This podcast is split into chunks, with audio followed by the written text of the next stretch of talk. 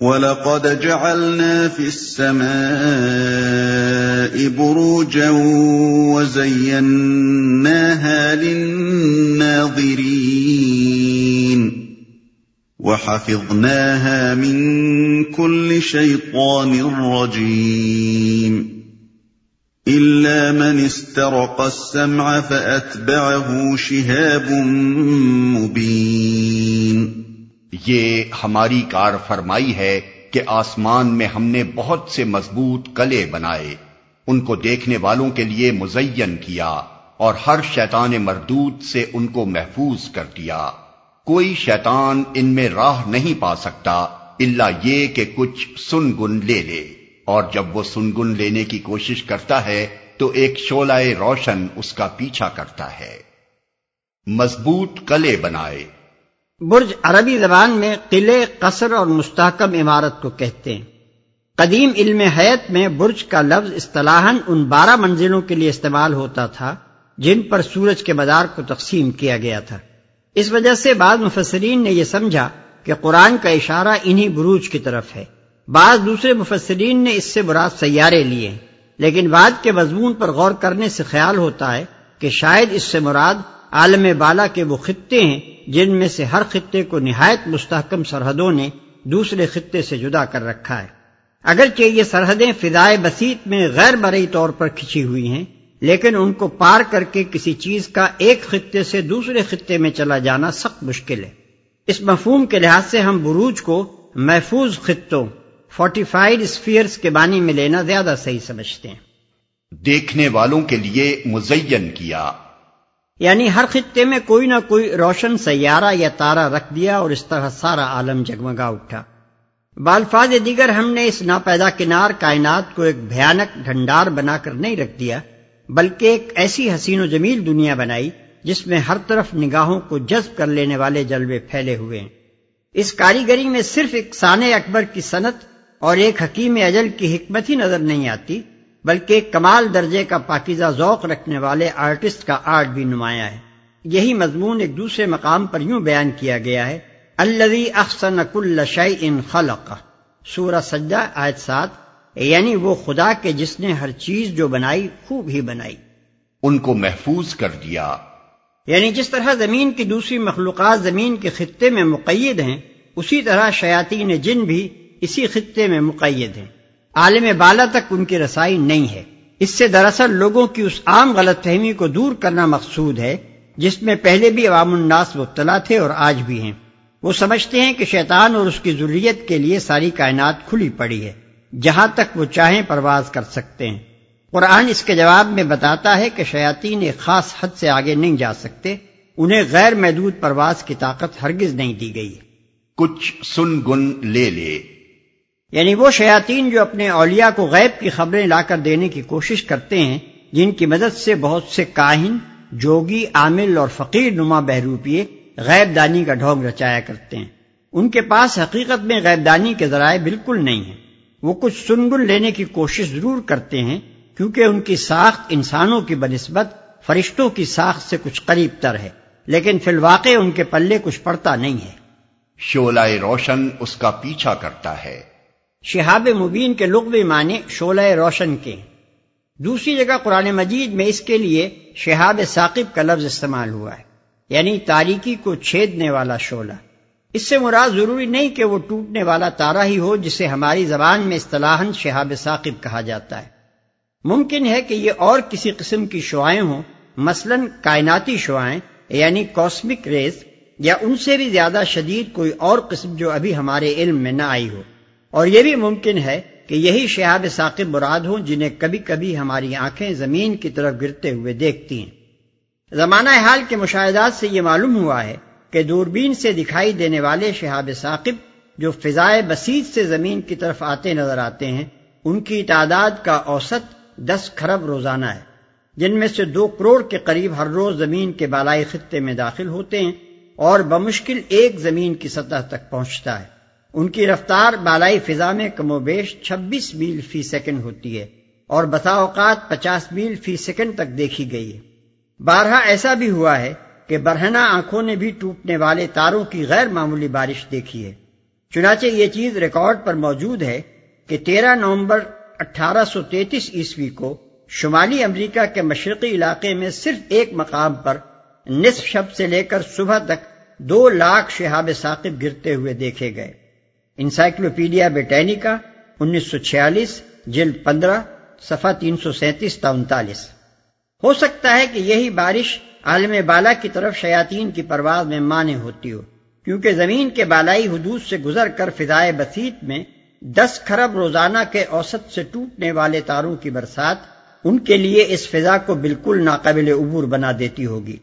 اس سے کچھ ان محفوظ قلوں کی نوعیت کا اندازہ بھی ہو سکتا ہے جن کا ذکر اوپر ہوا ہے۔ بظاہر فضا بالکل صاف شفاف ہے، جس میں کہیں کوئی دیوار یا چھت بنی نظر نہیں آتی، لیکن اللہ تعالیٰ نے اسی فضا میں مختلف خطوں کو کچھ ایسی غیر مرئی فصیلوں سے گھیر رکھا ہے، جو ایک خطے کو دوسرے خطوں کے آفات سے محفوظ رکھتی ہیں۔ یہ انہی فصیلوں کی برکت ہے کہ جو شہاب ثاقب دس خرب روزانہ کے اوسط سے زمین کی طرف گرتے ہیں، وہ سب جل کر بھسم ہو جاتے اور بمشکل ایک زمین کی سطح تک پہنچ سکتا ہے۔ دنیا میں شہابی پتھروں یعنی میٹیورائٹس کے جو نمونے پائے جاتے ہیں اور دنیا کے عجائب خانوں میں موجود ہیں، ان میں سب سے بڑا چھ سو پینتالیس پاؤنڈ کا ایک پتھر ہے جو گر کر گیارہ فیٹ زمین میں دس گیا تھا۔ اس کے علاوہ ایک مقام پر ساڑھے چھتیس ٹن کا ایک آہنی تودا پایا گیا ہے، جس کے وہاں موجود ہونے کی کوئی توجہ سائنسدان اس کے سوا نہیں کر سکے ہیں۔ کہ یہ بھی آسمان سے گرا ہوا ہے۔ قیاس کیجیے کہ اگر زمین کی بالائی سرحدوں کو مضبوط حساروں سے محفوظ نہ کر دیا گیا ہوتا، تو ان ٹوٹنے والے تاروں کی بارش زمین کا کیا حال کر دیتی۔ یہی حصار ہیں جن کو قرآن مجید نے بروج یعنی محفوظ قلم کے لفظ سے تعبیر کیا ہے۔ وَالْأَرْضَ مَدَدْنَاهَا وَأَلْقَيْنَا فِيهَا رَوَاسِيَ وَأَنبَتْنَا فِيهَا مِن كُلِّ شَيْءٍ مَوْزُونَ. ہم نے زمین کو پھیلایا اس میں پہاڑ جمائے اس میں ہر نو کی نباتات ٹھیک ٹھیک نپی تلی مقدار کے ساتھ اگائی۔ اس سے اللہ تعالیٰ کی قدرت و حکمت کے ایک اور اہم نشان کی طرف توجہ دلائی گئی۔ نباتات کی ہر نو میں تراسل کی اس قدر زبردست طاقت ہے کہ اگر اس کے صرف ایک پودے ہی کی نسل کو زمین میں بڑھنے کا موقع مل جاتا، تو چند سال کے اندر روئے زمین پر بس وہی وہ نظر آتی۔ کسی دوسری قسم کی نباتات کے لیے کوئی جگہ نہ رہتی۔ مگر یہ ایک حکیم اور قادر مطلق کا سوچا سمجھا منصوبہ ہے، جس کے مطابق بے حد و حساب اقسام کی نباتات اس زمین پر اگ رہی ہیں اور ہر نو کی پیداوار اپنی ایک مخصوص حد پر پہنچ کر رک جاتی ہے۔ اسی منظر کا ایک اور پہلو یہ ہے کہ ہر نو کی جسامت، پھیلاؤ، اٹھان اور نشو و نما کی ایک حد مقرر ہے، جس سے نبادات کی کوئی قسم بھی تجاوز نہیں کر سکتی۔ صاف معلوم ہوتا ہے کہ کسی نے ہر درخت، ہر پودے اور ہر بیل بوٹے کے لیے جسم، قد، شکل، برگبار اور پیداوار کی ایک مقدار پورے ناپ تول اور حساب و شمار کے ساتھ مقرر کر رکھی ہے۔ وَجَعَلْنَا لَكُمْ فِيهَا مَعَائِشَ وَمَن لَسْتُمْ لَهُ بِرَازِقِينَ. اور اس میں معیشت کے اسباب فراہم کیے تمہارے لیے بھی اور ان بہت سی مخلوقات کے لیے بھی جن کے رازق تم نہیں ہو۔ وَإِن مِّن شَيْءٍ إِلَّا عِندَنَا خَزَائِنُهُ وَمَا نُنَزِّلُهُ بقدر معلوم۔ کوئی چیز ایسی نہیں جس کے خزانے ہمارے پاس نہ ہوں اور جس چیز کو بھی ہم نازل کرتے ہیں، ایک مقرر مقدار میں نازل کرتے ہیں۔ یہاں اس حقیقت پر متنبع فرمایا کہ یہ معاملہ صرف نباتات ہی کے ساتھ خاص نہیں ہے، بلکہ تمام موجودات کے معاملے میں عام ہے۔ ہوا، پانی، روشنی، گرمی، سردی، جمادات، نباتات، حیوانات غرض ہر چیز، ہر نو ہر جنس اور ہر قوت و طاقت کے لیے ایک حد مقرر ہے جس پر وہ ٹھہری ہوئی ہے اور ایک مقدار مقرر ہے جس سے نہ وہ گھٹتی ہے، نہ بڑھتی ہے۔ اسی تقدیر اور کمال درجے کی حکیمانہ تقدیر ہی کا یہ کرشمہ ہے کہ زمین سے لے کر آسمانوں تک پورے نظام کائنات میں یہ توازن، یہ اعتدال اور یہ تناسب نظر آ رہا ہے۔ اگر یہ کائنات ایک اتفاقی حادثہ ہوتی یا بہت سے خداؤں کی کاریگری و کارفرمائی کا نتیجہ ہوتی